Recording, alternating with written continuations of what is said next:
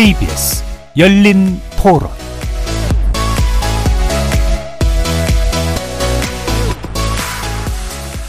여러분 안녕하십니까? KBS 열린 토론 한상권입니다. 20대, 30대와 50대 후반 이상의 조합으로 이루어진 이유 자체가 애초에 이게 가족으로 보통 형성되는 단위입니다. 20, 30년 정도의 세대 격차를 가지고 굉장히 강한 결합력을 보이기 때문에 이 세대 포 이론이라는 것이 사실 강한 힘을 발휘할 수 있는 것이죠. 세대 포 이론 말이 되는 소리입니까, 여러분? 세대를 포용해야지요. 어떻게 아픈 데를 더 찔러서 소위 말하는 염장을 질러가면서 자기 이익을 챙기면서 타인에게 고통을 강요합니까? 네, 지금 들으신 내용은요. 지난해 대선 국면에서 이준석 당시 국민의힘 대표, 이재명 더불어민주당 대선 후보의 세대론과 관련된 발언이었습니다. KBS 열린 토론 매주 목요일 정치 바깥에서 국회를 바라보는 색다른 시선 정치 토크 국회 오해사당으로 여러분을 만나 뵙고 있습니다.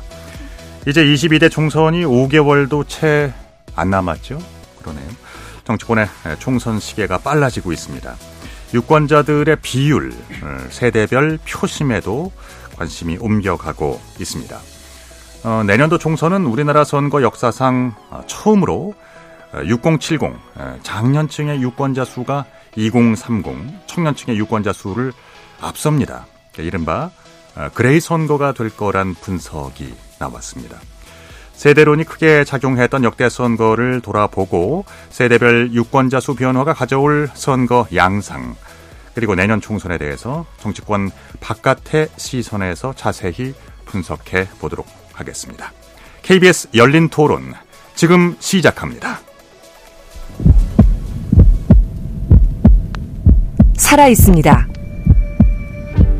토론이 살아 있습니다.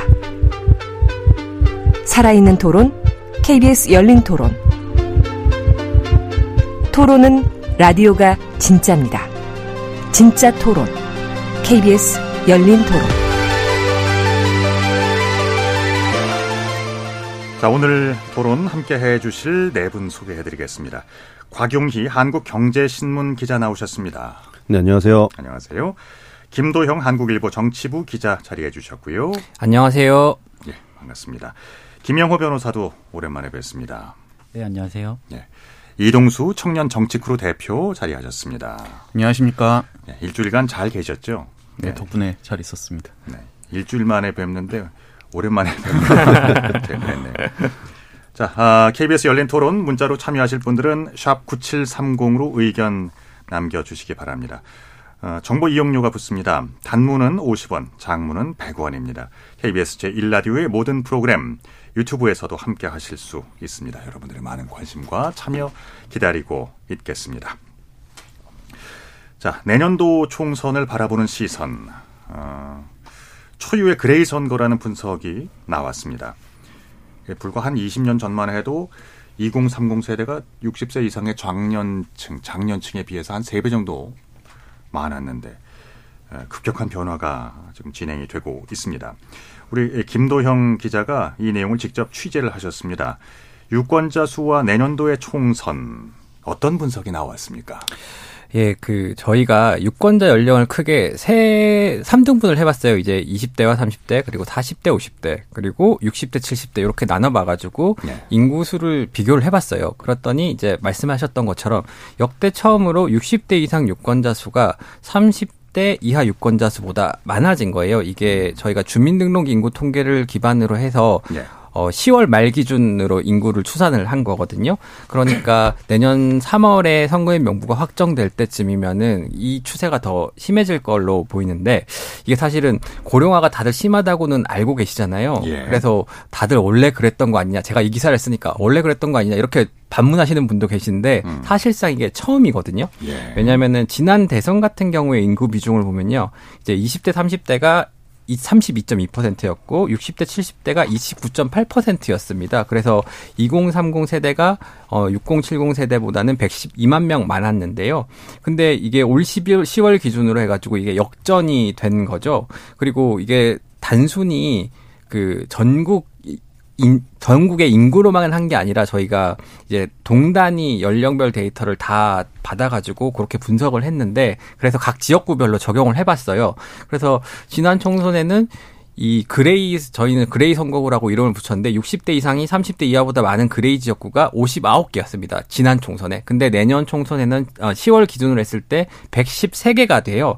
근데 253개 지역구의 절반에 못, 못 미쳐 어, 절반 정도 되는 수치가 거의 이제 gray 지역구가 된 겁니다. 그렇습니다. 원래는 네. 경북이나 호남 같은 그 주로 이제 어 지방 쪽에 이런 지역구들이 많았는데 새로 그레이 지역구가 된 지역구들은 보통 이제 수도권이나 PK 음. 어 이제 산업의 기반이라고 할 수 있는 이런 곳들이 다 노령화가 고령화가 굉장히 심해졌더라 고요. 네. 그래서 사실 저희는 이제 단순히 고령화가 됐다는 걸 넘어서 이 총선이란 되게 중요한 분기점에서 이 고령화가 우리 사회에 미칠 영향에 대해서 좀 진지하게 논의를 해보고 싶다는 차원에서 기사를 기획을 했었습니다. 어, 정치인들에게 사실 제일 중요한 게 유권자들이다 보니까 이 네. 유권자들의 네. 인구 비중이 세대 간 갈등 국면에서 어떻게 어, 총선에서 정책으로 나타날까 이런 음. 부분들을 좀 어, 기사 기, 좀 기사로 좀 짚어보고 싶었습니다. 네, 아주 흥미로운 내용입니다. 이게 그러니까 출산율이 절대 요인이겠죠. 제가 그 이거 보셨어요? 80년도에 동아일보 기사인데 문창국민학교라고 있었어요. 이게 사당 음. 쪽인가? 음. 에 있는 학교인데 전교생이 9,561명이었어요. 대학교 아니까. 그렇죠. 근데 35년이 지나서 2000년대에 이제 넘어서니까 666명으로 그러니까 93%가 줄어들었습니다. 참 여러분들은 어떻게 에, 지금 80년대생이 이제 주력을 이루고 계시는데요. 과거와의 차이 무엇으로 느끼고 계시는지 어, 어느 분부터 해주시겠습니까? 예. 일단 뭐, 저 같은 경우에는. 예, 박 기자님. 예. 수치로만 이제 말씀을 드리자면 합계 출산율이 0.78이었는데 이틀 전에 이제 발표에 따르면 0.70으로 추락을 했다고 하더라고요. 아. 근데 이제 0.6 시대가 눈앞에 온 거죠. 이게 무슨 의미냐면은 가임기 여성이 평생 이제 두 명 중 한 명만 애를 낳는 수준으로 이제 어, 떨어진 건데 예. 이제 인구 분포표도 보시면 이제 옛날에는 산업화 시대는 피라, 피라미드 형태였는데 이제 점점 역피라미드로 뒤집어지고 있는 상황이 너무나도 명확한 어, 추세입니다. 근데 제 개인적으로는 어떤 경험이 있었냐면은 아이가 이제 올해 초등학교 입학을 했는데 공교롭게 제가 졸업한 어, 초등학교를 갔어요. 근데 그 초등학교가 저 때는 한 반에 열개한 학년에, 한 학년에. 반이 열개가 됐었고 한 반에 오십 명이 넘었습니다. 음. 아. 오전 오후반에 있었습니다.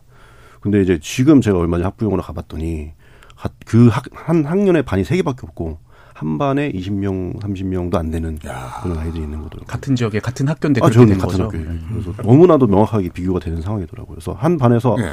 축구팀이 하나가 안 나와요. 남자가 11명이 안 되니까. 예. 축구를 하려면 돈을 주고 이제 아카데미에 가서 해야 되는 거고. 아. 그러니까 이런 현상이 좀 앞으로 좀더 심해지는 것 같고 또 이제 얼마 전에 좀 대기업 경제연구소에 어떤 이제 뭐 권위 있는 연구소에 이제 어떤 연구원을 만났는데 저한테 농담처럼 예.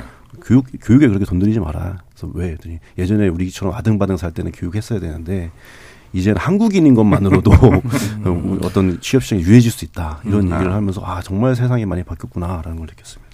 저랑 많은 시대를 공유하고 계시는 것 같은데. 저 70년생인데. 생이면 뭐 제가. 아니, 뭐 그런 건 아니고요. 어, 그 오전 오후반이 따로 있었다. 어, 그렇죠. 저희 때 얘기거든요. 이게 80년대 초반생들까지 이렇게 어, 적용이 되는군요. 아, 네. 조금 더 늦은 네. 세대. 예. 저 저는 이제 예. 예. 그 저는 이제 김도영 기자님이 말씀 들으면서 근데 아까 어떤 분들이 뭐 원래 그런 거 아니었냐고 음. 하셨잖아요. 근데 네. 저도 사실 체감상 그렇게 새로운 뉴스라는 느낌은 좀 안 들긴 했어요. 네. 왜냐하면 네. 이 정치권에서 뭐 인구수 자체도 되게 중요하지만 또 중요한 게 투표율이잖아요. 네. 네. 근데 그동안 보면 이제 선거에서 청년층보다는 아무래도 고령층이 또 높은 투표율을 보여왔고 뭐 가장 극단적으로 극명하게 좀 나타났던 선거가 2012년에 그 박근혜 후보, 문재인 후보 이렇게 한창 팽팽하게 이제 그 대결을 할 때 이제 그때 막 50대가 뭐 박근혜 후보에 몰표를 줘서 승리할 수 있었다 이런 분석이 음. 나왔는데 그때 투표를 보니까 50대가 82%더라고요. 근데 이제 아. 20대는 뭐 초반이랑 후반이랑 조금 다르긴 한데 한 65%에서 80, 71% 정도. 예. 그러니까 워낙 이제 그 고령층이나 아니면 중장년층의 이런 정치 참여나 투표율이 청년층보다 높았던 건 사실이어서 그래서 이제 막 청년 정치 중요하다, 뭐 청년들 정치에 관심 가져야 된다, 막 이런 음. 얘기를 나 이런 얘기가 나왔던 거잖아요. 네. 근데 저는 그래서 이제 유권자 수에서 뭐 이제 6070, 5060이었나요? 예, 6070이 6070입니다. 뭐 예, 이제 2030을 역전했다고 해서 그렇게 막 이게 새로운 뉴스인가 하는 느낌은 들긴 하는데 음. 다만 이제 문제는 앞으로가 좀 이제 변수가 될 것 같습니다. 왜냐하면은 네. 이제 한 70년대생들까지만 해도 한 해 한 100만 명 정도 태어났잖아요. 네. 근데 이제 제가 보니까는 2002년 같은 경우에는 한 해 출생아 수가 50만 명 미만으로 떨어졌고 어. 그리고 이제 20년 지나서 2022년 같은 경우 작년 같은 경우는 또 25만 명 선이 무너졌더라고요. 그러니까 이제 2002년생들의 뭐 절반 세대 이렇게 한국일보에서 보도했던 게 기억이 나는데 지금은 그 반의 반 세대가 또 등장한. 그러니까 이제 앞으로 좀 시간이 흐르다 보면은 이 인구 불균형 문제가 좀 선거에서 또 큰 화두가 되지 않을까라는 생각이 들었습니다. 그렇군요. 우리 김영우 변호사께서는 그 이 대표님이랑 친구시죠? 네, 친구입니다. 네. 그 뭐 어떤 점을 소회를 느끼십니까? 어, 저는 이제 변호사니까 개인적으로 이제 지방 출장이 좀 많은데요. 이렇게 이 저희가 저도 이제 고향이 이제 광주 광역시인데 광역시에 살다가 이제 서울특별시에 사는 그 격차가 굉장히 큰데 아. 이게 시군구 그 기초자치단체만 가봐도 이게 청년 인구를 거의 볼 수가 없습니다. 아. 그래서 이게 터미널에 내리는 순간부터 법원까지 가는 그 과정에서 네. 거의 청년 인구를 볼 수 없을 정도로 좀 이 고령화가 많이 진행이 된 것 같아요. 근데 그런 면이 그 김도현 기자님이 취재하신 대로 6070 세대가 처음으로 이제 2030 세대를 좀 압도했다. 라는 비율로 나, 타난 것 같습니다. 그래서 이동, 이동수 작가님 말씀처럼 이게 어 이게 6070이 31.4고 2030이 31.1이니까 이 단순히 이 인구 비율의 편차보다는 이 투표율의 세대별 투표율이 사실상은 좀 더 중요하다는 말에 굉장히 공감하고 예. 그런 면에서 제가 최근에 선거에서 이제 세대별 투표율을 좀 찾아봤는데요. 이제 가장 최근에 전국 단위 선거였던 6일 지방 선거에서 이 연령별 좀 투표율을 보면 60대, 70대는 각각 70.5%, 75.3%가 되고 20대, 30대는 36.3%, 37.8% 이렇게 절반 수준으로 좀 떨어집니다. 네. 그리고 지난 21대 총선에서도 20대의 경우에는 58.8%, 그리고 30대는 57.15%, 그리고 60대, 70대는 80%, 78.5% 이렇게 편차가 지방 선거보다는 총선이 조금 이렇게 줄어들지만 예. 뭐 이렇게 그 6070 세대의 투표율은 굉장히 압도적으로 항상 높은 상태를 유지를 하고 있습니다. 그러네요. 그래서 그런 의미에서 이런 수치만을 보고 그 지난 총선 세대별 투표율과 뭐 최근 뭐 세대별 뭐 정당 지지율을 좀 고려를 하면 음. 이게 기, 그 기자님의 기사대로 이 역대급 좀 그레이 선거가 치러지고 2030의 투표율이 조금 낮아진다면 이게 보수당에는 조금 유리하다고 해석할 수 있지 않을까 싶고 방금 말씀드린 통계는 이 중앙선관위 홈페이지에서 참고하실 수 있습니다. 지금까지의 상식으로 보면은 어 그러니까 이제 노령화가 진행될수록 이걸 이제 연령 효과라고 하나요? 네. 어 분명히 이제 보수화되는 경향이 있긴 합니다만 그 명제가 이 시대에도 어 통용이 되느냐 유효할까 이건 잠시 후에 또 자세히 얘기해 보도록 하죠. 그러면 유권자의 세대 비율 변화가 그러면 내년 4월로 다가와 있는 이 총선 판도를 어, 바꿀 만한 유의미한 변수가 될 수 있을까요? 김 기자 어떻게 생각하십니까? 뭐 제 개인적인 생각으로는 이게 어떤 변수가 돼서 특정 정당에 유리하거나 불리하거나 이렇게 작용하진 않을 것 같습니다. 어. 왜냐하면은 일단은 많아졌다라는 사실 하나만 나온 거지 어떻게 보면 되게 연속적인 변화거든요. 음. 그래서 아까 말씀하셨듯이 뭐 연령 효과, 뭐 나이가 들면서 보수화되는 경향, 그리고 세대 효과라고 해서 특정한 세대가 특정 정치적 경향을 띠는 어떤 세대 효과라고 하는데 그런 것들이 되게 혼재돼 있어요. 음. 근데 아시겠지만 고령화는 계속해서 진행되었거든요. 이 근데 국회 의석 구조는 오히려 민주당이 확장을 해왔습니다. 예를 예. 들면은 18대 때는 이제 국민의힘의 전신 정당들 18대, 19대 때는 승리를 했었지만은 20대와 21대를 지나면서 민주당 우위가 좀 확연해졌거든요. 뭐 그런 점만 봐도 단순히 나이가 든다고 해서 나이가 음. 든 사람들이 많아진다고 해서 그 민, 그 국민의힘이 유리할 거다 이런 분석을 하기는 조금 어려울 것 같고 거기다가 특히 이제 60대에 접어드는 분들이 이제 이른바 86세대라고 불리는 그 민주화 경험을 강하게 공유하고 또 민주당을 지지하는 중추라고 불리는 분들이 이제 60대로 접어들고 있는 상황이거든요. 네. 그런 상황에서 본다면은 어 어, 어떤 이게 변수가 돼서 특정 정당에 크게 유리하거나 불리하거나 이렇게 작용하진 않을 것 같습니다. 그리고 음. 더 중요한 거는 제가 기획 기사를 쓸 때 이런 걸 쓸 때 누구한테 유리하다 불리하다를 얘기하고 싶은 것보다도 이런 거에 맞춰갖고 정치권에서 앞으로 이런 문제를 어떻게 해결할 것인가에 대한 해법을 좀 내놓기를 바랬던 게 좀 큽니다. 저는 사실. 예. 김 변호사님은 어떻게 생각하세요? 네, 말씀처럼 이게 해법이 이번 총선 때 잘 나와야 될 텐데 네. 이게 전국적으로 이 고령화가 진행되는 것도 문제지만 이게 제가 모두에 말씀드렸듯이 이게 도시와 농촌 간의 이제 세대별 이 격차 인구 비율의 격차가 굉장히 좀 극단적으로 가고 있는 면이 있고 근데 또 마침 그래도 다행인 것이 이런 그 이슈가 조금 화제가 되고 정치권에서 이 문제 그 인식을 한다면 오는 총선은 이제 각 지역구별 지역구별 이제 선거이기 때문에 그각 지역구 정당별로 그러니까 그 후보들이 이렇게 인구 격차의 문제를 조금 해소할 수 있는 그런 다양한 정책들을 많이 조금 발표하지 않을까 좀 기대도 기대도 되는 편입니다. 네. 근데 저는 이제 사실 예. 내년 총선은 뭐 지난 대선이나 지방선거랑 시간적 격차가 그렇게 크지 않기 때문에 뭐 그렇게 큰 뭐 어떤 다른 유형으로 나타나진 않을 것 같아요. 근데 앞으로 향후에 이제 좀 저는 예상되는 것 중에 하나가 지금 보면은 이제 60대 이상 세대는 국힘에 대한 지지가 되게 강한 편이고 4050 세대 같은 경우는 이제 그 민주당에 대한 지지가 되게 강한 편이잖아요. 근데 이게 이제 말씀하셨던 아까 그 세대 효과 의 일환이라고 생각을 하는데 지금 40대 같은 경우에는 되게 압도적으로 다른 세대에 비해서 지금 민주당에 대한 지지를 강하게 하고 있는 상황인데 시간이 흐르면은 이, 이 세대가 사실 지금 인구 수로 보나 아니면 앞으로 이제 뭐 남은 기대 수명이나 이런 걸 고려했을 때 가장 큰 한국 사회에서 가장 큰 집단을 형성할 거란 말이죠. 음. 그래서 저는 그래서 이제 약간 민주당이 좀 우세해지는 시기가 점점 더 오지 않을까라는 음. 좀 생각이 들더라고요. 그래서 이제 보수 정당이 네. 이제 지금의 모습에서 이제 변화를 깨하지 않으면은 앞으로 진짜 좀더 위험해질 수 있지 않을까라는 생각이 들었습니다. 네. 기자님. 그냥 뭐 약간 뭐 번외적인 생각인데 사실 이제 연령대로 예를 들어서 내가 오늘 49세야. 근데 이제 내일 59세가 됐어. 음, 맞습니다. 근데 성향이 막 그렇게 갑자기 급변하거나 이러진 않잖아요. 네, 그러니까 네, 뭔가 네. 정치적인 이벤트라든지 아니면 교육 기준으로 예를 뭐 음. 수능 세대, 학력고사 세대, 이런 삭종 세대 이렇게 나눈 그 논문이 있더라고요. 그런 세대별로 이렇게 좀 디테일하게 구별을 하는 게 오히려 좀더 그런 연령에 대한 세대별 차이를 좀 이렇게 구별할 수 있는 게 아닌가 좀 이런 음. 아이디어도 좀 있었으면 그러니까 취재하면서 이제 느낀 건데 연령 효과라고 하거든요. 이제 보수화되는 거를 네. 그 효과보다는 이제 세대 효과, 네. 특정한 세대가 가지는 정치적 경험들이 오히려 굉장히 큰 영향을 미치는 게 우리 사회다라는 생각이 들어요. 왜냐하면은 정치적으로 워낙 많은 격변을 겪어왔고 그들이 공유하는 정치적 경험이라는 게 너무 거대한 경험이다 보니까 네. 어그 덩어리들로 이렇게 네. 돼 있더라고. 타 다른 나라 같은 경우에는 특정 세대가 특정 정치 경향을 이렇게 똑같이 짓는 이런 경우가 그렇게 많지는 않다고 하더라고요. 그렇군요. 그래서 저도 그래서 생각하는 게 이제 예. 그 지금의 이제 4050 세대가 나이가 들어가면서 보수화돼서 국민의힘을 찍는 게 아니라 음. 이제 4050 세대가 나이가 들어가면서 민주당이 이제 그들의 이익에 맞춰서 보수화될 가능성이 훨씬 더 크지 않을까 오. 이런 생각이 좀 들었습니다. 그러니까 그한 어, 이제 인물이 어, 사회화되는 과정에서 겪었던 그 깊이 낙인돼 있는 뭐 이제 80년대 학번들, 90년대 초반 학번들은 보통 그렇단 말이죠. 네. 그 민주화 세력에 대한 어떤 부채감 같은 것들이 좀 있고요.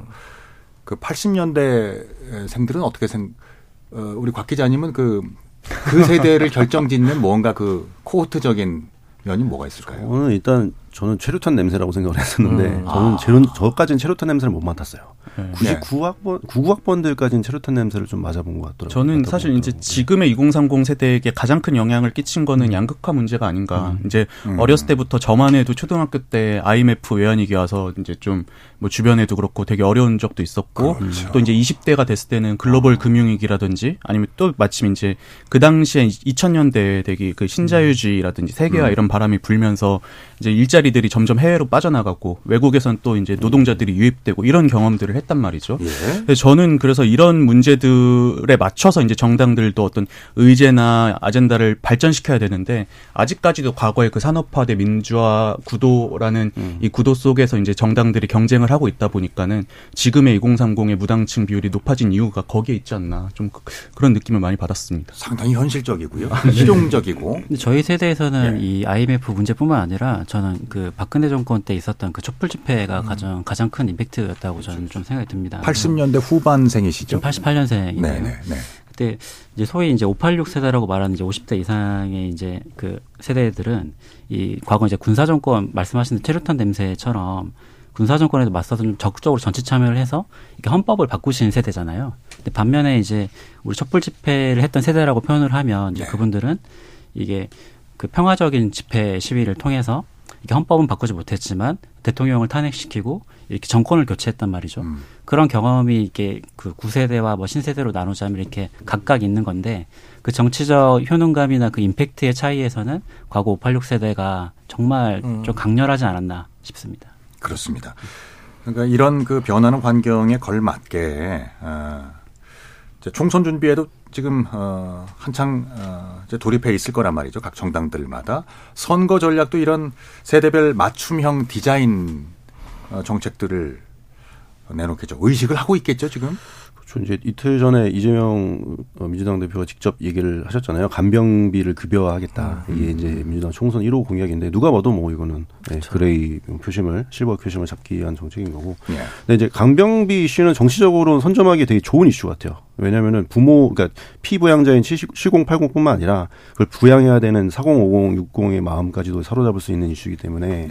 근데 이제 문제는 요즘에는 이런 어 이슈를 내놓 내놓았을 때 실버 이슈를 내놨을 때 어, 그레이 이슈를 내놨을 때 다른 정당도 바로 따라올 가능성이 높거든요. 예. 그 공약만으로는 차별이 어렵고 요걸 언제 어떻게 풀어나가냐 요 방식이 좀 차이가 있을 것 같은데 그러니까 예를 들면서 민주당은 이제 공, 건강보험에 포함시켜 버리자. 근데 저도 이제 복지부 추리를 해봤지만 사실 강병비는 MRI 시원하게 한번 막 2천만 원씩 찍고 이런 거랑 달라요. 정말 정말 10년 장기는 10년까지 뭐 계속 매달 400만 원씩 쭉 나가야 되는 거거든요. 이게 건강보험에 엄청난 어, 부담을 줄 수 있는 이게 좀 맹점입니다. 이제 이제 반, 반면 지금까지는 여당과 정부는 간병의 외국인 근로자를 드리는 식으로 해가지고 서비스 공급 비용을 낮추자 야, 이런 이제 입장이거든요. 그러니까 민주당이 이런 이슈 선점에 대해서 국힘이 어떤 식으로 나올 거냐. 그러니까 재정 부분을 잘 홍보를 해서 민주당의 공약을 좀 이렇게 어, 물타기를 할 건지 아니면은 이런 재정 소비용 공약을 그대로 그냥 팔로우업 할 건지 요게 좀 관건이 될 것 같고 네. 또 이제 국힘의 실버 정책은 최근에 뭐 확정된 건 아니지만 양도세, 상속세 완화가 아마 되지 않을까. 지금 상속세 현행 최고 세율이 60%인데 이거를 이제 OECD 상속세 평균 이제 26% 정도로 낮추는 방안을 검토 중이다. 근데 이것도 사실은 괜찮아요. 왜냐면은 네. 자신아 자식에게 이제 손실 없이 재산을 물려주고 싶어하는 중장년 세대 그렇죠. 마음 너무나 명확한 거고 젊은 세대도 당연히 내가 받아야 되는데 내가 어떻게 이거 다 부담하냐. 이기 때문에 되게 당, 잘- 좋은 이제 공약 대상인 거고. 근데 근데 정말 중요한 거는 여기서는 이 거친 공약들을 어, 불안한 눈빛으로 쳐다보고 있는 20대들 해당이 없는 사람 이 세대들의 그것을 얼마나 잘 이- 이런 그 정책적인 문제를 잘 설명을 해주고 납득을 시킬지 이 문제도 되게 중요한 것 같습니다. 정작 이제 정말 어, 부담은 2, 30대들이 짊어지게 될 수도 있죠. 그렇죠. 그럴 가능성이 좀 크죠. 이동수 대표는 어떠세요? 근데 저는 이제 뭐 노년 그 고령층의 투표율이 높아서 뭐 고령층의 이익이 많이 대변된다 막 이런 이제 우려들이 많이 있잖아요. 근데 전 진짜 그런가 싶은 게 오히려 6070 세대는 투표율이나 그동안 정치 참여했던 거에 비해서는 좀 아젠다나 이런 게 부족하지 않았나 하는 생각이 들거든요. 말씀하신 간병 문제 같은 경우도 이미 예전부터 되게 문제가 되었는데 요즘에서야 좀 이제 정치권에서 얘기가 나오고 있고 또 우리나라 지금 노인 빈곤율이라든지 노인 자살률 지금 세계 1위 수준인데 네네. 근데 이제 그동안 이런 문제를 해결하기 위해서 정치권이 얼마나 이제 고심을 했을까 했을 때 저는 약간 좀 물음표를 갖고 있습니다. 그래서 저는 비록 뭐 청년 정치, 뭐 정책 이런 것들 주로 많이 다뤄왔지만 좀 우리 사회가 이제 지금이라도 이제 좀 노인 빈곤이라든지 아니면은 그 중장년들의 재취업 문제 이런 것들을 좀 제대로 고민을 해봤으면 좋겠다는 생각입니다. 그렇습니다. 그래서 이제 어, 한 5개월여 앞으로 다가와 있는 총선 때문에라도 굳이 어, 인기 없는 하지만 꼭 필요한 뭐 이런 담론들, 이런 정책들 이걸 내놓을 필요가 있냐 이렇게들 생각을 하겠죠. 그러니까 그 세대별로 이해관계가 걸려 있는 정책 현안들. 그 제일 먼저 떠오르는 게 이제 연금 개혁 이런 거 아닐까요? 건강보험. 어, 청년 세대의 표심에도 이게 이게 이제 장기적으로 보면은 어, 부담은 그들의 몫이 될 수도 있지 않습니까? 어떤 영향을 미치게 될 거라고 보십니까? 어, 김도영 기자. 이게 당연히 너무 당연한 일이죠. 왜냐하면은 총선이 아니라도 연금 개혁, 연금, 연금 개혁을 예로 들자면 늘 미뤄왔거든요. 예를 들면 문재인 정부 같은 경우에서도 이제 연금 개혁을 한다고 했지만은 어 그냥 개혁안만 던져놓고 그 다음에 실제로 이걸 하지는 않았었고 윤석열 네. 정부도 지금 뭐 강하게 추진한다고 해서 안을 내놨는데 구체적인 숫자가 지금 없는 상태 아닙니까? 예. 뭐 그러면은 지도자가 지지율이 떨어지는 걸 감안하고 그거를 해야 되는 게 개혁인데 음. 그런 용기가 다들 없는 것 같아요. 그리고 그렇죠. 이제 이런 취재를 할 때 전문가들이 공통적이게 얘기하는 거는 이제 청년 세대의 문제예요, 사실은. 예. 왜냐하면은 이분들이 정치적으로 한데 뭉쳐갖고 뭔가를 좀 힘이 있다라는 걸 보여줘야 되는데 음. 조직적으로 뭉쳐서 어떤 공동의 요구를 해가지고 그게 관철된 기억들이 없다 보니까 그런 종류의 정치적 움직임이 사실은 전혀 없거든요. 그냥 어 지금 당장 뭐 86세대만 해도 사실은 되게 강한 자신들의 이익이 걸린 거에서는 되게 강한 목소리를 낼 줄 알잖아요. 뭐 예. 노조, 노조도 마찬가지고 그런 것들이 없으면 정치인들은 그 얘기를 듣고 흘리게 돼 있거든요. 음. 그래서 그런 그 부분들을 청년들이 정확하게 의사를 표출할 수 있는 방법을 알 수 있고 그런 것들에 대한 그 결과적인 투표로서 뭔가를 얘기하는 그런 그런 방식이 필요하지 않나 이런 게 좀 생각이 듭니다. 예. 음. 네덜란드 같은 경우는 정치 세력화된 노년층들, 뭐 연금당, 뭐 이런 이제 그 움직임들을 보이잖아요.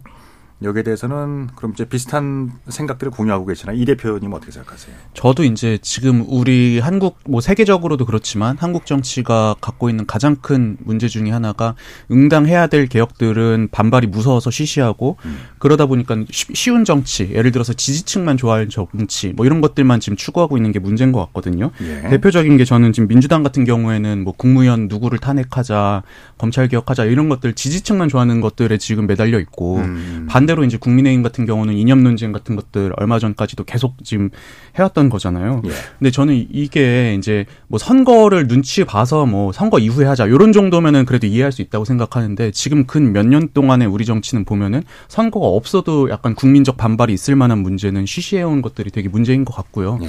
이건 결국에 이제 국민들이 좀잘 뽑아주셔야 된다고 생각을 해요. 전 대표적인 나라가 프랑스인 것 같은데 아.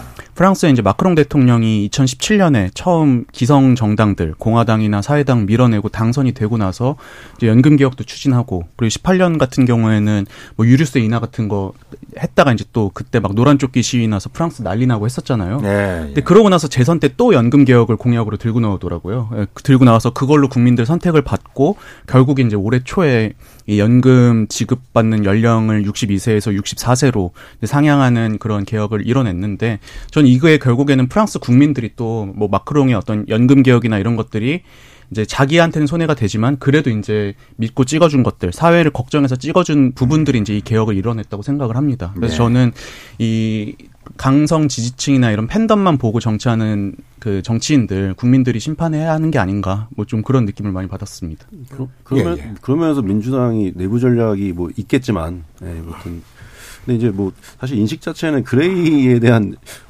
적개심이 오히려 보이는 게 왜냐하면 김은 김은경 혁신위원장도 노인비와 좀 있었고 그러니까 이게 그 적개심이라기보다는 자기에 대한 지지가 약한 층에 대한 오랜 약간 그 네. 뭐좀 예, 외면 예. 자기 안 뽑아주는 네, 데니까 그거에 대한 약간 무시하고 이런 게좀 있는 네. 네. 얘기가 들고 또 다른 얘기지만 뭐 최강욱 전 의원도 뭐 여성 비하 발언 논란이 있었고 네. 그러니까 이제 뭐 사실은 내부 단속부터 하는 게 사실은 이제 입 단속부터 하는 게 사실은 이제 더 중요한 전략이 아닌가라는 생각이 드네요 요즘에는 네. 그런 생각도 드네요. 그러니까 본인의 소구층에 잘 보이고 싶어 하는 거는 뭐 뿌리칠 수 없는 네. 당장의 표가 왔다 갔다 하는데 누구라도 그렇지 않겠습니까? 특히나 이제 개혁의 필요성이 있는 정책들은 뒤로 점점 점점 밀리고 2030 세대들은 이제 그런 모습을 보면서 어떤 정치적 효능감이라고 할까요? 우리가 어떤 변화를 가져올 수 있을까? 우린 소외되는 것인가 하는 정치적인 무관심이나 어, 정치 혐오를 부추길 수도 있지 않을까 하는 생각이 드는데요. 김영호 변호사는 어떻게 생각하세요? 네, 뭐 그렇지만 뭐 최근에 이제 국민의힘 여당 같은 경우에는 이제 혁신위가 조금 등장을 하면서 뭐 오늘 뭐 인요한 위원장께서 뭐 당 지도부나 중진 친윤 의원에게 약간 험지 출마해라 아니면 불, 불출마해라 이렇게 용태론을 좀 들고 나오, 나오면서 약간 네. 혁신의 존폐를 걸고 약간 최후 통첩을 하셨는데 그렇게 이제 세대 교체를 하고 신인 정치인들을 많이 원내에 진입시키려고 하는 그런 뭐 좀 좋게 얘기하면 뭐 자정작용이 이 여당 내에서 일어나고 있다는 사실 그 자체가 저는 2030 세대한테 정치에 대한 희망을 다시 한번 음. 좀 주는 그런 시그널이라고 생각을 하고 네. 제 앞에 모두에 말씀하신 것처럼 이 포퓰리즘 정, 정책이 굉장히 사실 와닿고 되게 쉬운 정책이지만 우리가 진짜 해야 될 뭐 밀어놨던 정책들은 이제 앞으로 이제 총선이 다가올수록 이런 거시적인 문제에 대해서 이 거대 양당이 이제 해결책을 들고 나오고 뭐 또 최근에는 뭐 대통령실에서도 이 정책실장을 이제 다시 신설을 하면서 정책 컨트롤 타워를 다시 부활 시켰는데 그런 면에서 이제 총선이 다가올수록 정말 우리가 해결 해결해야 될 약간 거시적인 문제와 약간 각 지역별로 해결해야 될 약간 미시적인 문제들까지 좀 대안의 대안들이 이렇게 충돌하는 그런 선거판이 되지 않을까 하고 또 기대를 해봅니다. 네. 예. 저 김영호 변사님하고 약간 의견이 다른 게 있는데 아. 제가 루프를 나가 보면 이제 예. 세대 교체, 뭐 중진 험지 출마, 용태론 이런 거 좋아하시는 분들은 사실은 이제 정치 공관여층 주로 이제 나이 지긋하신 분들이 음. 저 사람들 물갈이 해야 돼 이런 여론이 굉장히 강해요 사실은. 고연령층에서 강해요. 예, 오히려 젊은 사람들은 저 사람들이 물갈이 되건 말건 크게 신경을 안 쓴다는 느낌을 굉장히 많이 받았거든요. 아. 현실에 나가고 이제 루프를 해보면 이제 정치 고관여층들은 이제 누군가가 나가고 거기에 누가 들어가고 여기 가지고 있는 상징성들이 있잖아요. 청년들이 많이 들어오고. 근데 진짜 청년들이 그것들을 원하나에 대해서는 저는 사실 의견이 조금 다르거든요. 왜냐하면 청년 한 명이 국회에 들어간다고 해서 바뀐 게 없다라는 거를 그 사람들이 청년 내, 제대로 된 청년 의제를 내놓지 못한다는 거를 21대 국회에서 너무 여실히 보여줬어요. 그런 차원에서 봤을 때는 오히려 정말 그러면은 이 사람들이 원하는 게 뭔가를 짚는 게 중요한 거지 인위적인 물갈이는 큰 의미가 없을 것 같아요. 네. 그러면서 오히려 정책적으로 조금 물갈이를 해야 되는 것 같은 그쵸. 느낌이 드는 게. 뭐 이거는 뭐 국민보험 아까 말씀드린 것처럼 사실 이제 국민연금 예, 가장 적게 부담한 세대가 가장 혜택을 누리고 있는 상황이죠. 이게 뭐 누구. 잘못이라고 하기는 할수 없지만 부담률은 높아지는데 노태우 정권 시절에 시작이 된 네, 거죠. 보장률은 점점 낮아지고 있는 형국이고, 그러니까 심지어 91년생부터 못 받을 수도 있다, 뭐 이런 뭐 음. 불안감까지 나오고, 네. 그러니까 아예 없애달라거나 탈퇴하게 해달라는 이제 젊은층의 목소리가 음. 커지고 있는데, 이거는 아까 우리 김동 기자님 말씀하신 것처럼 숫자가 안 나오고 있고, 근데 이게 이제 전 정부든 현 정부든 이거를 개편을 마치 개혁이라고 포장을 하고 있는데 이게 사실은 정상화거든요. 네. 엉망으로 했던 걸 정상화 시켜야 되는데 이걸 점점 미루고 있어요. 그러면은 저는 이게 그냥 정치 혐오가 아니라 그 윗세대에 대한 혐오로 전 이전될까 되게 좀 약간 두렵습니다. 아, 이 우리 제대로 안 했다면 아까 말씀하신 프랑스 사례처럼 음. 우리가 이걸 할 건 해야 되는데 뭔가 지금 구세대가 막고 있다는 이- 이미지를 주고 있는 것 같아요. 그게 문제인 것 같습니다. 그 저는 이제 청년들 정치적 무관심의 가장 큰 이유가 사실 청년들이랑 전혀 관심 없는 이슈들로 정치권이 몇 년 동안 싸운 게 크다고 생각을 해요. 네. 예를 들어서 이제 뭐 이념 문제 같은 경우도 이미 이제 청년들은 이제 산업화 민주화 다 지나서 이, 이 다원화된 세상에 서 그렇죠. 태어났는데 그렇죠. 이제 막 뭐 반공이 어떻고 종북이 어떻고 이런 걸로 싸운 문제도 그렇고 또 이제 검찰 개혁 이슈 같은 경우도 보면은 살면서 검사 한 번 안 만날 사람들이 훨씬 많을 텐데 네. 이제 정치권은 지금 몇 년째 지금 검사 누구를 탄핵하네 아니면 누구를 구속시키네 이런 걸로 싸우고 있는 거잖아요. 저는 이런 것들이 이제 어떻게 보면 청년들의 무관심과 그더 나아가서 정치 혐오를 만든 원인이 되지 않았나 싶고 음.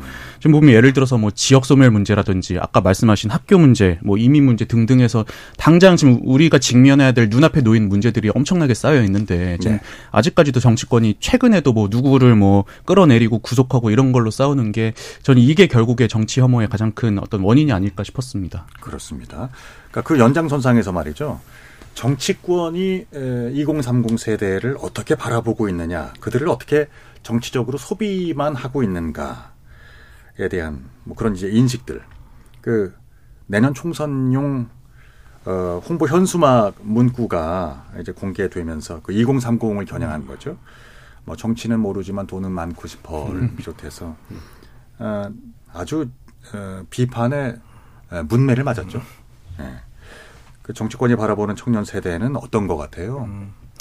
그 제가 민주당 출입 기자 입장에서 그게 뭐 자기들 입장에서는 청년을 겨냥한 건 아니었다라는 뭐뭐 입장을 내놓기는 했습니다. 아. 근데 문제는 뭐냐면은 늘 타자인 거죠. 청년이라는 거는 이제 아. 저 자, 정책 결정의 그 중추에 들어와서 같이 의논을 하고 하는 게 아니라 우리가 어떠 어떠한 그 결론을 내서 이런 것들을 해주면 얘네들이 좋아하고 우리에게 표를 주지 않을까. 그리고 우리는 청년과 미래를 생각하는 뭐 좋은 정당 이런 이미지만 만들려고 되게 노력하는 거잖아요. 음. 근데 아까 전에도 말씀해 드렸던 거랑 같은 맥락에서 이게 청년들의 문제이기도 합니다. 사실은 청년이라는 상징성을 가지고 대부분 청년 정치인들이 청년이라는 상징성을 가지고 주류 정치 정치인들한테 어떻게 하면 좀 잘 보일까 생각해가지고 좋은 자리 하나 받아가지고 발언권을 얻고 얘기를 하고 그러면은 음. 결코 다른 얘기를 할 수 없어요. 지금 그 21대 국회에도 청년 정치인 국회의원이라고 불리는 분들이 많지만은 그분들한테 이제 청년 의제나 아니면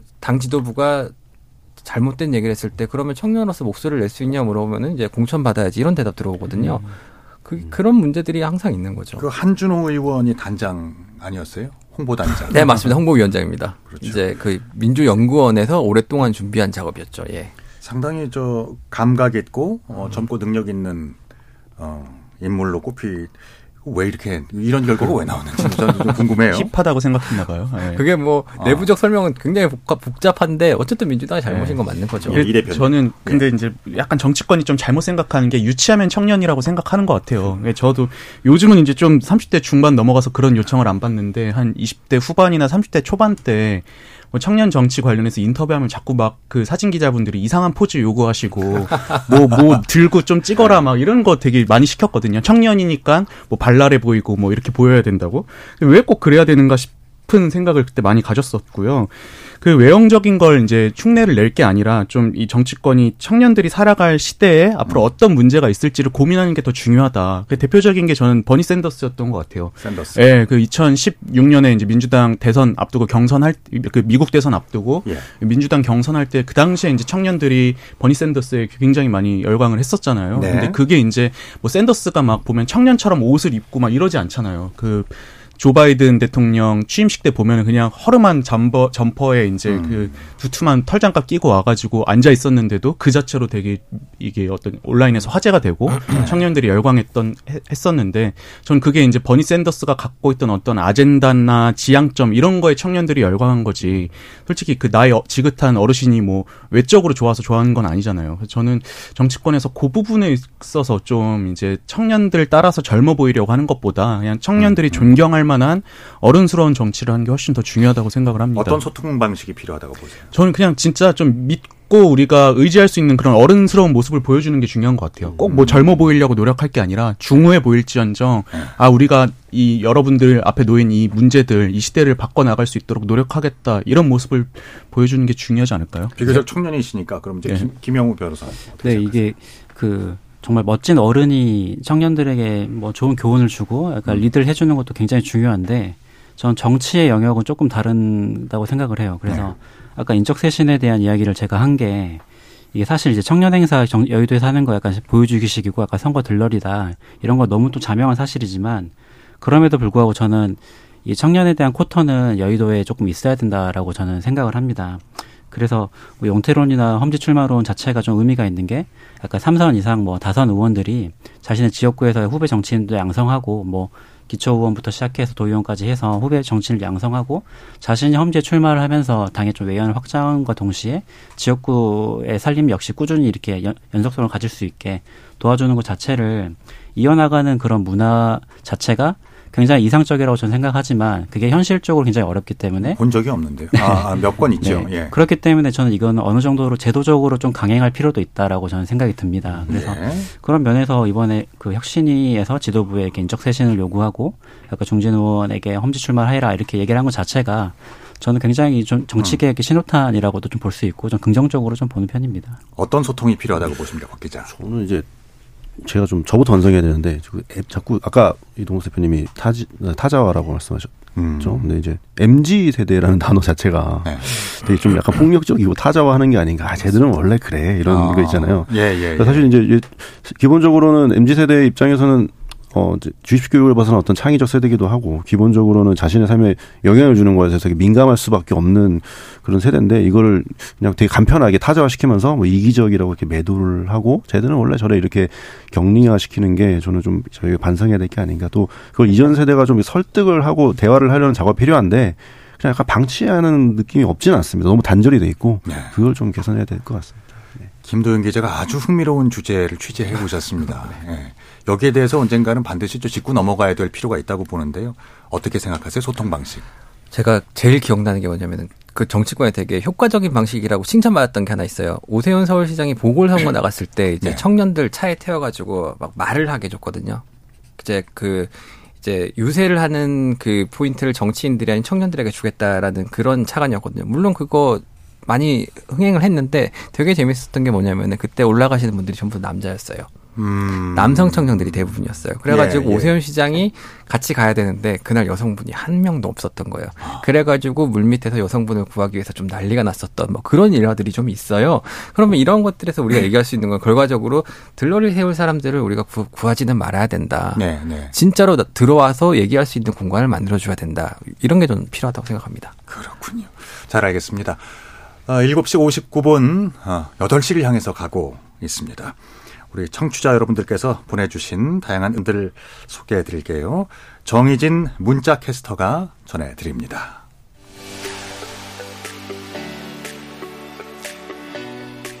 네, 지금까지 청취 자 여러분이 보내주신 문자들 소개합니다.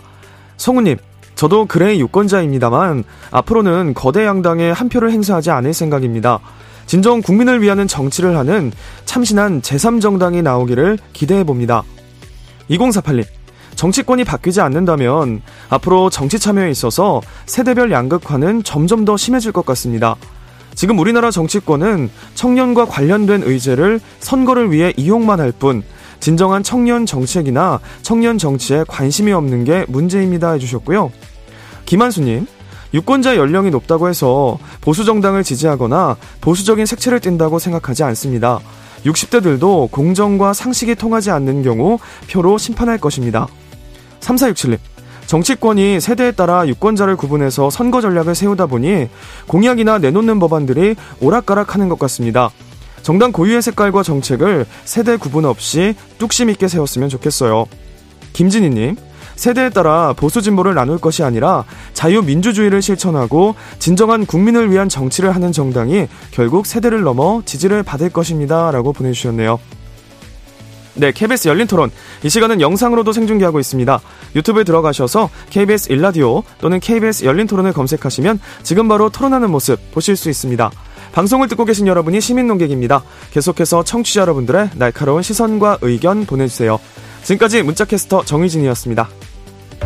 상대 얘기 중에서도 맞는 얘기가 있잖아요. 그러면 어, 예, 거기까지 동감이 이루어졌으니까 그럼 또 요 다음 가시죠. 무슨 정반합, 정반합 이렇게 가야 되거든요. 이기고 지는 걸 떠나서 좋은 결론을 또 줄여내셨으면 좋겠어요. 선 넘지 않는 그런 토론. 별로 의미는 없을 것 같아도 그래도 그런 자리가 자꾸 있어야 뭐가 변화가 있을 것 같아요. 그렇게 하다가 보면 뭐라도 뭐 하나 얻어 걸리는 게 있겠죠. 시민 농객 여러분을 기다립니다. 평일 저녁 7시 20분 KBS 열린 토론. 네, KBS 열린 토론 정치 바깥의 시선으로 국회를 바라보는 국회 외사당. 오늘 김도형 한국일보 기자, 김영호 변호사, 이동수 청년 정치크루 대표, 곽용희 한국경제신문 기자 네 분 모시고 이야기 나누고 있습니다. 일부에서는 이른바 그레이 선거로 일컬어지는 내년도 2024년 총선에 대해서 어, 이야기를 나눠봤고요. 2부에서는 그럼 이런 그 세대론이 실질적으로 선거에 어떤 영향을 미치는가 여기에 대해서 역대 선거를 참고해서 자세히 분석해 보도록 하겠습니다. 어, 통상적인 세대 구분에서 음, 이제 60대 이상의 장년층은 보수적인 성향을 지닌다. 이제 이렇게 알려져 있고요. 근데 이제 아까도 얘기가 분명히 나왔습니다. 이 명제가 아, 이 시대에도 어, 통할까? 이건 지켜봐야 한다는 시각도 많은데요. 김도윤 기자 취재하시면서 어떤 걸 느끼셨나요? 일단은 70대 이상은 기존 노년층의 정치 성향이 뭐 거의 보수적이 된다라는 거는 음. 그대로 간다고 보여집니다. 그 예. 전문가들 의견도 거의 비슷했고요. 그런데 60대는 좀 달랐어요. 이제 60대 아. 되면서 또 보수적이 된다라고 주장하시는 분들도 있고 아니다. 여기는 아까 말했듯이 세대 효과가 굉장히 강하게 작용하는 그 세대이기 때문에 86세대가 조입에 들어왔기 때문에 이거는 지켜봐야 된다. 그리고 또 음. 재밌는 의견은 보수화 된다고 해서 국민의힘 꼭 찍으라 뭐 없다. 민주당도들이 왜냐면은 그 보수화라는 걸 우리가 정리 정리를 어떻게 할 것인가의 문제인데 예. 나의 그 자산이라든가 혹은 뭐 경제적으로 이제 감세라든가 뭐 이런 부분에 있어서 보수적 성향을 띠면서도 민주당을 충분히 지지할 수도 있는 거거든요. 그렇죠. 예. 그런 차원에서 이게 딱히 어느 정당에 유리하다고 보기 힘들 것 같다라는 게 대체적인 의견이었고요. 네. 또 재밌는 건 이제 음. 어, 한 그 세대를 전문으로 하는 전문가 저한테 말씀해 주신 얘기인데 4050이 완전히 민주당이고요. 네. 6070이 국민이 완전히 굳어진 상황에서 아. 이제 지난 대선이랑 비슷한 거죠.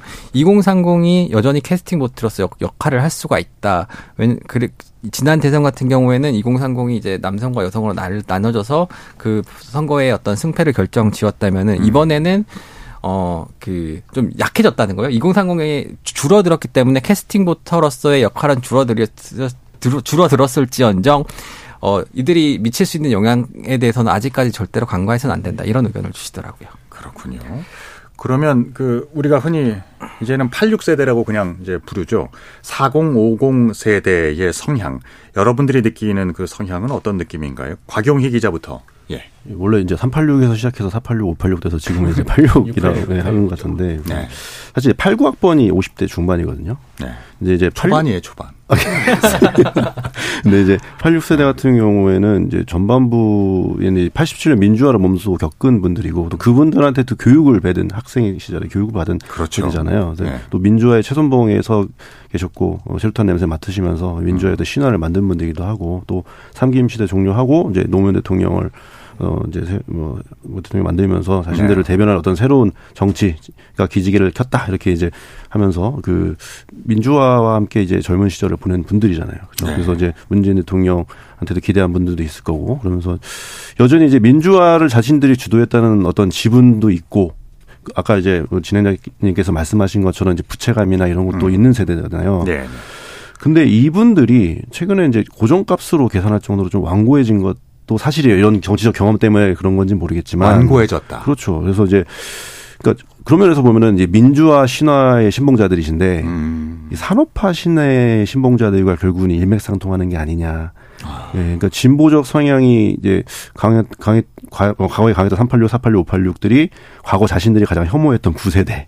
예. 과 이제 자신들이 어떻게 보면 이렇게 오버랩이 돼요. 일치가 네. 되는 것 같아요. 그렇기 때문에 아까 우리 김, 김동 기자님 말씀하신 것처럼 그 만약에 그, 아, 이동, 아, 저기 이동수 대표님 말씀하셨나? 그, 세, 그 진보와 보수의 기준을 어, 단순히 전치 성향이 아니라 음. 그냥 되게 어떤 유- 유연성에 대한 반유연성, 네. 경직성 이런 걸로 따진다면 5, 6, 7, 8은 그냥 전부 다 고정값입니다. 저는 그렇게 보여요. 솔직히 좀 약간 오버인데 음. 그런 성향이기 때문에 아까 변수는 아닌 것 같고 예측이 너무 가능하니까 다만 이런 성향이 신 20, 30대한테 좀 이렇게 갈, 세대적인 갈등을 악화시키는 걸로는 작용할 수 있을 것 같아서 그게 좀 걱정이긴 합니다. 그러니까 86세대 자체도 산업화 세대와 방향만 달리할 뿐이지 이제 에, 유연성이 이미 사라지고 저는 그렇게 있다. 봅니다. 태극기 부대 된다 이런 말씀이에요. 아니 그거는 아니 그 정치적 성향을 말하는 게 아니고. 근데 예. 저는 이제 어떻게 생각하냐면 이 86세대가 이제 활동했던 때가 이제 그 80년대 뭐 이런 민주화 운동 시기였잖아요. 근데 예. 우리나라가 지금 마지막 헌법 개정이 그때였잖아요. 그 6월 항쟁 이후로 마지막 헌법이 개정되고 그래서 우리가 이제 뭐 87년 체제 속에서 살고 있다. 네. 그때 만들어진 어떤 헌법의 가치와 제도와 구조 속에서 살고 있다. 지금 이런 얘기가 많이 나오는데 근데 저는 86세대가 그 87년 체제라는 인식을 가지고 있고 거기서 조금 변화가 필요한데도 변화하지 않았던 측면이 있었던 것 같습니다. 예, 대표적인 게그 전통시장과 대형마트를 다루는 어떤 입장이나 이런 데서 좀 많이 느꼈는데요. 예. 이제 여전히 이제 뭐 보면 진보 진영이나 이런 데서는 전통마트는 약간 약자고 뭐 선이고 네. 대형마트는 대기업의 어떤 거대 자본이자 강자고 악이고 음. 약간 이렇게 대하고 있는 것 같은데 이제 이게 한 10년 전까지는 전 유효했다고 생각해요. 이런 어떤 인식이나 이런 것들이. 예. 근데 근 10년간의 어떤 변화를 보면은 뭐 쿠팡 같은 이커머스들 엄청나게 성장하면서 지금은 전통 시장보다는 대형마트들이 먼저 지금 철수하고 망하고 있는 시대가 된 거잖아요. 아. 뭐 이걸 바, 이런 어떤 시대에 맞춰서 변화해야 되는데 이제 변화하지 못한 부분이 있는 것 같고 그걸 이제 극명하게 보여준 사건이 지난 대선 때 이제 광주에서 복, 그 국민의힘이 복합 쇼핑몰 만들겠다 이걸로 좀 반향을 일으키니까는 그때 이제 정의당의 공동 대표를 하셨던 그그 세대에 이제 한 분께서 어떤 말씀을 하셨냐면은 아, 광주에는 5일장이 세 개나 있어서 복합 쇼핑몰 같은 거 필요 없다 이렇게 주장을 하셔가지고 이게 또 청년들 사이에서 난리가 난 적이 있었어요. 저는 이게 좀 상징적으로 보여주는 사건이었다고 생각을 합니다. 그래서 이제 지금 이 시대 변화에 맞춰서 86세대 때도 어떤 아젠다나 인식의 변화를 깨하지 않으면은 사실은 이제 청년들의 어떤 근 몇 년간 계속됐던 이탈은 또 계속되지 않을까 싶습니다. 이것도 아픈 말씀이시네요. 그러니까 87세대, 86세대는 그들조차도 기득권이 되어가고 변화를 거부하는 완고함에 갇혀가고 있는 아, 그렇군요. 그러니까 두 분 모두 이번 선거에서는 어떤 유의미한 변수로 어, 작용하는 면과 함께 예측 가능하다는 것이죠, 지금. 예. 상수죠, 상수. 상수. 이게 정치권에 약간 이런 재밌는 얘기들이 있는데, 어, 86세대가 사실은 자기 힘으로 월급을 벌어갖고 집을 살 수 있는 아마 마지막 세대였을 거예요. 음. 그리고 이제 문재인 네. 정권이 짓고 나니까 예. 부동산 가격이 많이 올라왔잖아요. 네. 이런 이, 해관계들이 되게 잘 맞아떨어지는 그 구조가 있거든요, 사실은. 네네네. 네, 네. 그런 차원에서 좀 볼 필요도 있을 것 같습니다. 그렇군요. 김영호 변호사는 어떻게 생각하세요? 네, 실제로 그 리서치뷰 자체 조사로 네. 그 23년 10월 30일부터 31일 사이에 여론조사를 돌렸는데 네. 정당 지지율에 대한 여론조사에서 그 40대는 56대 28로 민주당을 좀 지지를 했고 50대는 53대 33으로 또 민주당을 좀 지지를 했습니다. 그래서 예. 확실히 좀 4050 세대는 좀 말씀하신 것처럼 약간 민주당을 지지하는 율이 굉장히 높은 것 같은데 저는 또 한편으로 좀 어, 제 사견으로 좀 말씀드리면 저는 오히려 이렇게 민주당을 지지하는 이유가 그 부동산 정책이 뭐 27번 이상 바뀌면서 이게 부동산 폭등을 맞이하면서 연끌을 해서 부동산을 사신 분들이 굉장히 많고 네. 그분들이 이제 30대 40대를 주로 잃을 텐데 이런 정책 실패 이런 정책으로 인해서 자신의 그 재산에 대한 변동이 직접적으로 경험한 세대가 음. 30대 40대이기 때문에 네. 어떤 정당에 대한 충성도나 뭐 이념적인 맹목적인 추정이 아니라 아. 아, 국회에서 내가 지지하는 정당이 어느 정도 파워가 있으면 내 생활 자체에 영향을 줄 수 있는 정책이 일어날 수 있구나라는 거를 학습을 경험이 있으신 것 같아요. 예. 그래서 그런 면에서 약간은 제 생각으로는 민주당 총선에서 이길 수도 있을 것 같, 다고 예상을 하고 아 그럼 차라리 이긴 사람이 확실하게 밀어줘서 우리 정책 밀어넣자 약간 이런 이러한 좀 가설도 저는 좀 생각을 해보고 있습니다. 예. 그러니까 20은 모르겠으나 3040은 어, 저는 이제 처음에 그 말씀하시는 그 방향을 보고 스윙보터라는 말씀을 하시려고 하나 이제 생각을 했거든요. 네, 비슷한 것 같아요. 저는 사실 2030 세대뿐만 아니라 그 네. 4050 세대도 이제는 그 어떤 이념적인 세대는 전혀 아니라고 봐요. 그래서 음. 사실 뭐 실용 정책을 양당에서 다 강, 강조를 하는 것처럼 이게 어떤 정당이 내 삶에 좀 영향을 미치고 긍정적인 변화를 일으킬까 좀더 유권자들이 집중을 하기 때문에 음. 아 그렇다면 소수당이 굉장히 좋은 정책을 내, 내더라도 이게 실현될 수가 없으니까 아 차라리 어 좀 힘이 힘을 가지게 되는 정당이 차라리 우리가 원하는 정책도 이렇게 해줘 약간 그런 느낌으로 약간 투표를 좀 대하실 수도 있을 것 같아요 현실적으로 정책을 음. 선택함으로써 정당으로 이제 나아가는 게 아니라 정당을 선택함으로써 그들이 우리가 원하는 우리의 이익에 부합하는 정책을 내도록 한다. 네, 그, 전 그런 그런 식의 약간 어. 정당과 유권자의 소통 방식도 좀 그래요? 새롭게 좀 나타나고 있다고 봅니다. 왜냐하면 이게 인터넷 시대가 코로나가 되면서 약간 현장 유세가 없어지고 약간 온라인화가 굉장히 급속도로 여의도에 이루어지면서 이게 그 정치인들이 유권자를 굉장히 조금 빠르고 신속하게 좀 만날 수 있는 소통 창구가 굉장히 좀 많아졌거든요. 네네. 그런 면에서 좀 민감하게 의원들이 좀 반응하고 선거가 다가올수록 그, 런 경우가 많이 발생할 수 있기 때문에 네. 앞으로는 약간 유권자가 오히려 약간 정당을 이용하는 선거를 더 많이 할 수 있지 않을까 싶습니다. 알겠습니다. 음. 그 그리고 그 전통적으로 우리가 어, 믿어왔던 그 믿음이 그러니까 2030 세대는 일단 어, 진보적인 성향을 지닌다. 이 명제도 이 시대에는 깨지기 시작하는 것 같아요. 몇 차례 선거에서도 어 그러니까 2030 세대 내에서도 표심이 좀뭐 분산되는 경향을 보이기도 하고 실제로 느끼시는 것들은 어때요? 그 김도영 기자 말씀해 주실래요? 확실히 20대가 진보적이라는 명제는 깨졌다고 음. 봐야 되는 거죠. 아. 그리고 이제 이분들의 특징이 뭐냐면 정당 정당 지지가 상당히 유동적이다.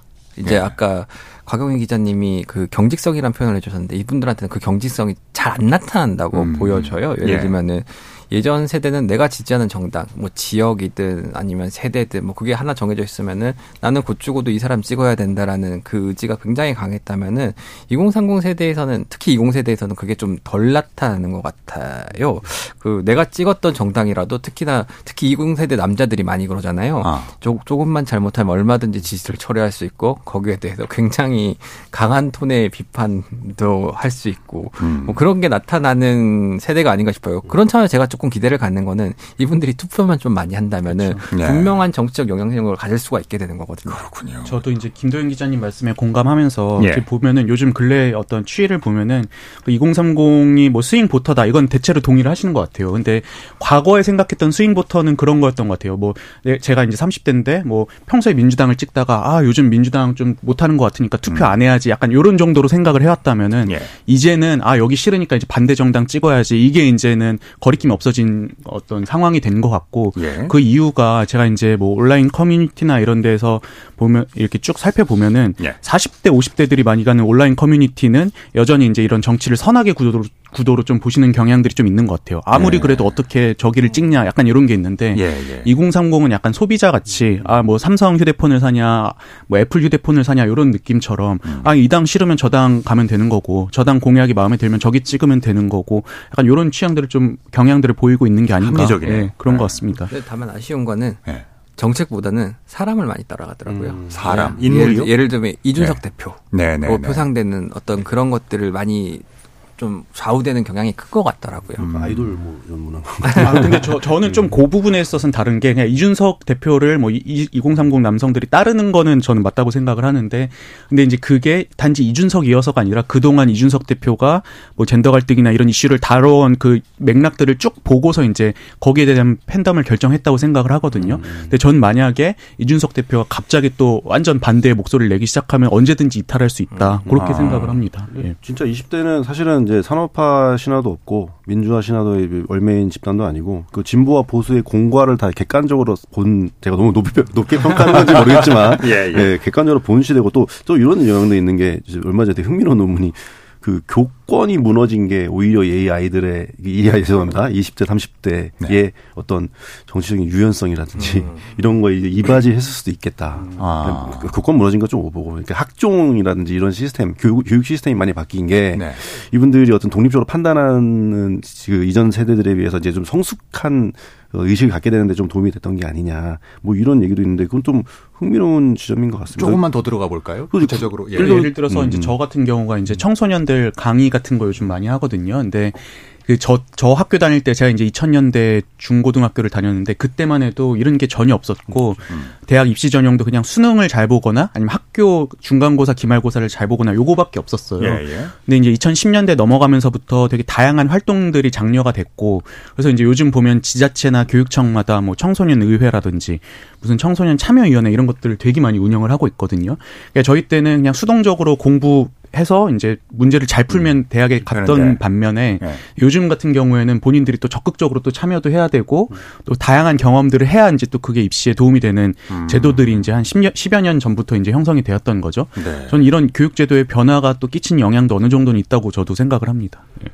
그러니까 이런 것들이 나중에 그 정치 소비자로서도 그러니까 매니페스토 그 정책에 따라서 혹은 그이 탈이념적인 정치 선택을 하게 만들어 줬다 이런 말씀이신가요? 좀 가치나 연대보다는 나한테 도움이 되는 우리 아까 김용희 기자님 말씀해 주신 것처럼 나한테 네, 네, 네. 도움이 많은 소비자적인 어떤 자세를 갖게 되는데 도움이 많이 준 것 같습니다. 그래요. 네. 그 이제 전략 얘기를 좀 해보겠습니다. 그러면은 세대에 따라서 정당들도 선거 전략에 있어서 이미지에 있어서 운동 방식도 접근이 좀 달라지겠죠. 그래서 2030과 6070 이들에게 효과가 있는 선거 전략은 좀 너무- 너무 깊이 들어갔나? 어떻게 보십니까? 그냥 뭐- 박용희 기자부터 먼저 해주실래요? 예. 저는 예, 뭐 일단 아까 뭐 당연히 어떤 세대든 뭐 세대 뭐 거기다 퍼주기를 하면은 버- 뭐 버틸 수 있겠습니까? 다만 이제 상대적으로 상대적으로 말씀드리면은 저는 또 6070이 현재로서는 이제 콘크리트 층에 그나마 좀 가깝다는 생각이 들고요. 왜냐하면 그분들은 이제 자신의 경험에 기반한 이제 빅데이터가 있고 연륜이 있고 이분들 생각을 바꾸는데도 상당한 시간이 걸리거든요. 그러니까 이제 다른 말로 하면 좀 부동층이 많다. 네, 네.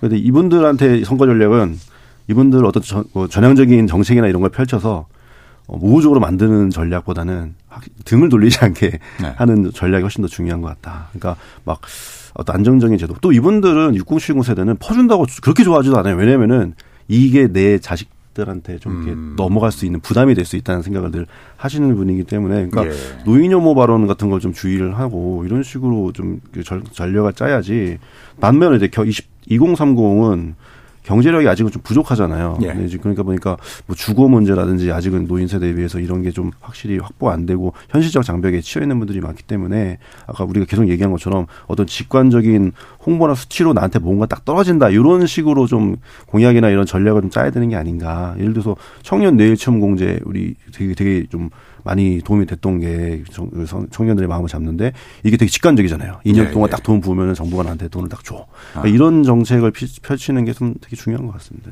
가치지향적인 세대와 현실적인 세대 그렇죠. 그렇게 보시는군요. 그 역대 선거 중에 세대론이 가장 크고 어 영향력을 발휘했던 선거. 전 딱 2004년 생각나는데요. 어떤 게 기억에 많이 저 김도윤 기자는 어떻게 생각하세요? 어, 사실 저희도 이제 제 기사를 쓴 입장에서 예. 그것밖에 생각이 안 나죠. 그렇죠. 제일 처음에는 이제 2004년에 3월에 정동영 전 열린우리당 의장이 음. 이제 노인 평화 발언이란 걸로 엄청 크게 악재를 맞았잖아요. 그때 이제 60대, 70대는 투표 안 해도 괜찮다. 네. 집에서 쉬셔도 되고 이게 하. 지금까지도 내려와요. 예, 예. 그뭐 이제 노인 평화 발언 나오면은 다시 정동영 의원이 소환되고 또 소환되고 그렇게 되기 때문에 이게 가장 크고 영향력이 있었고 앞으로 잊혀지지 않을 그럴 종류의 어떤 발언이 아니었나라는 생각이 듭니다. 그래요. 그 발언을 하고 바- 같은 해 11월에 유시민 작가가 또 이제 50대 접어들면은 죽어나가는 뇌세포가 새로 생기는 뇌세포가 나왔다. 이- 그래서 저는 그때 아니 좀 이거 너무 죄송한 말씀이지만 그 뭐 그런 생각을 할 수도 있겠다는 생각을 했어요. 왜냐면 정도영 네. 근데 이제 돌이켜 생각하면은 예. 그 글쎄 본인이 이제 그 나이가 되셨잖아요. 본인은 또 어떻게 생각하실지 되게 궁금해요. 물어보고 싶어요. 어떻게 생각하십니까? 활발하게 네. 활동을 하시는 것 같더라고요. 그- 근데 이제 이 어, 세대론이 네. 꼭 이렇게 나쁜 영향 끼친 것도 있지만은 좋은 영향 끼치는 사례들도 좀 있는데 그 중에 예. 사실 좋은 영향은 그 청년층에 구했을 때는 크게 효과를 못 보더라고요. 오히려 이제 노령층을 고, 그 타켓으로 한 그 세대 정책을 정확하게 던졌을 때는 예. 큰그 반향을 있는데 뭐 제일 특별한 게 이제 사실 박근혜 전 대통령 그 기초 노령연금 이제 인상하겠다고 아하. 사실 그 완전 다 덮어버렸잖아요. 이제 거기에 이제 기본 소득, 아, 기본 연금이냐 아니면 보편적 복지냐 아니면은 뭐 선별적 복지냐 이런 것까지 해가지고 음. 완전 이슈를 산, 집어삼켜버렸는데 지금 생각하면은 노령연금 하면은 박근혜 전 대통령만 남아 있잖아요. 그게 실제적으로 어떻게, 어, 이루어졌냐, 공약을 지켰냐 이런 거 다 떠나가지고 그런 메가 이슈 전략은 그렇게 많지는 않았던 것 같아요. 그때가 이제 킬러 컨텐츠였다는 예, 예. 핵심이었어요. 네. 그두 분은 어, 어떤 기억이십니까? 근데 뭐 가장 최근에 있었던 그 인트로에도 나왔듯이 이준석 대표 전 대표의 세대포위론을 가장 들 수 있을 것 세대포 같아요. 이론. 예, 그래서 실제로 이제 20대 대선이 끝나고 그 방송 3사 출구조사에서 2030 남성의 경우에는 윤석열 후보를 지지했고 2030 여성의 경우에는 그러니까 이재명을 지지하는 지지율이 더 높게 나왔는데 음. 그게 뭐 이준석 전 대표가 약간 노린 건지 아니면 노리지 않는 건지는 잘 모르겠지만 진위는 모르겠지만 이 자체가 뭐 모두에서도 4050과 2030을 뭐 하나의 가족으로 묶어서 그 세대를 포위한다 약간 이런 취지로 다가갔는데 그 이준석 대표의 뭐 행보나 그런 당시의 메시지를 보면 사실 이제 2030 여성을 약간 배제를 시키고 그 20대와 30대의 남성을 약간 결집시키면서 음. 그 20대 대선 전에 전통적으로 2030 청년층이 민주당을 지지한다는 그런 약간 클래식을 약간 깨버린 그런 전략이었거든요. 예. 결과적으로 성공을 했고요. 그래서 그렇군요. 굉장히 좀 기억에 남습니다. 실제로 어 이제 선거율, 선거 투표 참여율 얘기를 해보겠습니다. 그러니까 투표장에 투표를 하러 가는 2030 세대의 투표율이 상대적으로 낮고 그래서 중장년층의 투표율은 상대적으로 높다. 이게 이제 일반적인 상식입니다. 그 김도영 기자가 취재한 바에 의하면 어떠했습니까? 이게 중앙선거관리위원회에서 표본 조사를 매 총선마다 실시를 하거든요. 네. 거기를 보면은 진짜 저도 이제 좀 많이 놀랐는데 60대 투표율이 지난 총선의 경우에 60대 투표율이 80%, 네. 70대 투표율이 78.5%고요. 아, 그리고 20대가 58.7%, 30대가 57.1%예요. 그리고 좀 재밌는 거는 18세, 19세는 60%를 넘었던 것 같아요. 네. 좀 높아요. 처음 예. 투표를 하시는 분들에 와가지고 예. 좀 높았던 것 같고. 근데 문제는 여기에다가 이제 인구수까지 곱해가지고 총 투표자 수에서 이 세대가 차지하는 비율을 환산을 하- 하게 되면은 6070 비중이 전체 유권자의 31.4% 정도가 됐는데 예. 전체 투표자에서 차지하는 비율을 하면 36.5%까지 되거든요. 네. 근데 이제 4050 세대가 어쨌든 간에 지금까지 인구 중추니까 제일 많은데 음. 4050 세대가 한 37% 돼요. 그러니까 실질적으로 이 사람들이 미칠 수 있는 영향력이 거의 4050 세대만큼 되는 거죠. 근데 2030 세대 투표자는 26.5%밖에 안 되거든요. 투표자 중에서 차지하는 비율이. 근데 네. 인구 비중에는 31.1%란 말이에요. 그렇기 때문에 어 자신들의 정치적 영향력을 점차적으로 약화시키고 있다라는 결론이 나오게 되는 거죠. 그렇군요. 예.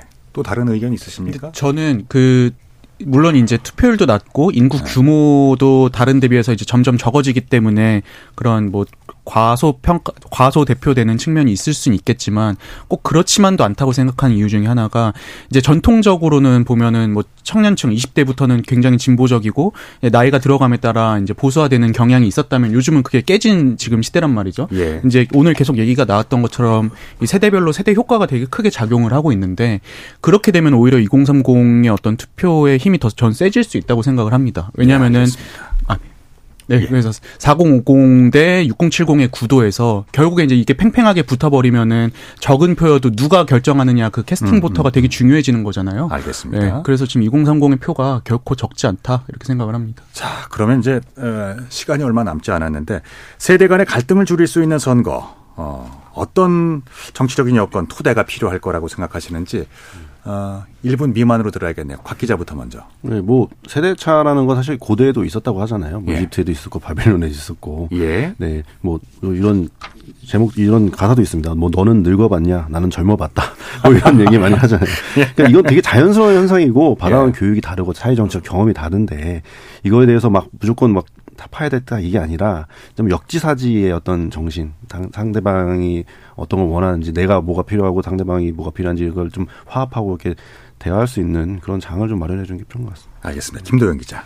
그 세대론이 꼭 나쁜 게 아니에요. 왜냐하면 너무 자, 다 자연스러운 거잖아요. 당연히 세대가 처해져 있는 환경이 다르고 살아온 그 맥락이 다르니까 예를 들면 임금이나 주거 같은 거 다 다르지 않습니까? 거기에서 갈등은 필연적으로 발생할 수밖에 없는데 제일 문제는 이걸 어떻게 효율적으로 조정하느냐의 문제고 그걸 효율적으로 조정하기 위해서는 자신들의 의견을 정말 잘 내야 되는 거 아니겠습니까? 네. 그래서 제가 진짜 말씀드리고 싶은 거는 투표하러 가셔라. 청년층들이 예. 투표하러 가셔서 자신의 말씀을 하셔라. 그러면은 진짜 변화하는 걸 느낄 수 있을 거다 이런 생각이 듭니다. 알겠습니다. 저도 그 김 기자님 말씀처럼 그 법학에서도 권리 위에 잠자는 자 보호받지 못한다고 이게 유권자분들이 투표하지 않으면 이게 영원히 그 세대에 갇힐 수밖에 없어서 음. 적극적으로 투표하셨으면 좋겠습니다. 네. 그 저는 결국에 똑같은 한국 사회 안에 살고 있는 거잖아요. 그래서 꼭 어느 세대의 문제뿐만이 아니라 그냥 우리 정치권이 한국 사회가 전반적으로 직면한 문제를 해결하기 위해서 좀 노력했으면 좋겠습니다. 예. 그리고 세대별 투표율의 격차를 줄이는 것도 좀 고민을 해봐야 될 것 같아요. 어떤 유인이 있다고 보세요? 이번 취재 기간에. 예. 결과적으로 분노 아니면 희망이거든요. 너무 싫어서 찍거나 예. 아니면은 뭔가 그 미래에 대한 비전을 해서 찍고 싶어서 찍어주는 그게 필요한 거거든요. 근데 대부분은 분노로 귀결이 됩니다. 이제 특히 총선 같은 경우에는 대선 같은 경우에는 정말 멋있는 비전을 내놓는 대선 후보자를 찍고 싶어서 나가는 경우가 있지만은 예. 총선처럼 지역구로 나눠서 정당이 치르는 경우에서는 누구 한 사람이 너무 싫기 때문에 나가는 경우가 많거든요. 분노. 예. 그. 사실 이, 이 얘기 20년 전에도 더 나왔었거든요. 20년 전에도 아 요즘 20대 투표 난다고 얘기했었어요. 근데 그 20대가 지금 제가 40대가 됐잖아요. 그러니까 이게 저는 두 가지 요소가 필요한 게 이제 그좀 변화가 가능 아 변화 가능해야 되는 건데 지금 이 상황은 좀 시간이 없지만 변화는 가능한 상황이고 저는 시간이 되면은 자기 삶에 정치가 끼친 영향을 확인할 수 있다면 충분히 음. 투표율 올라올 거라고 생각을 합니다. 네. 그렇습니다. 본인이 소중하게 생각하는 것이 있다면 지킬 것이 있다면 투표에 나서는 게 좋겠죠. 어떤 유인이 있다고 보십니까? 네, 그 저도 결국에 이제 우리 일상과 밀접한 그런 이슈들 가지고 이제 정치권이 이제 좀 논쟁을 벌여야 한다고 생각을 합니다. 예. 뭐 얄팍한 수로 너무 그 정치 공학적인 접근을 해서 뭐 세대와 성별과 지역과 계층을 갈라서 갈등과 대결, 뭐 증오를 부추기는 정치는 더 이상 지속 가능하지 않습니다. 모두를 아우를 수 있는 유능한 정치, 감동을 줄 수 있는 정치의 시대가 오기를 기대합니다. KBS 열린 토론 오늘 순서는 이것으로 마무리를 하겠습니다. 오늘 토론 함께 해주신 이동수 청년 정치 크루 대표, 곽용희 한국경제신문 기자, 김도형 한국일보 기자, 김영호 변호사 네 분께 감사드립니다. 즐겁게 토론했습니다. 아, 오늘 참여해주신 청취자 여러분께도 감사드립니다. 지금까지 KBS 열린 토론 한상권이었습니다. 고맙습니다 감사합니다. 고맙습니다.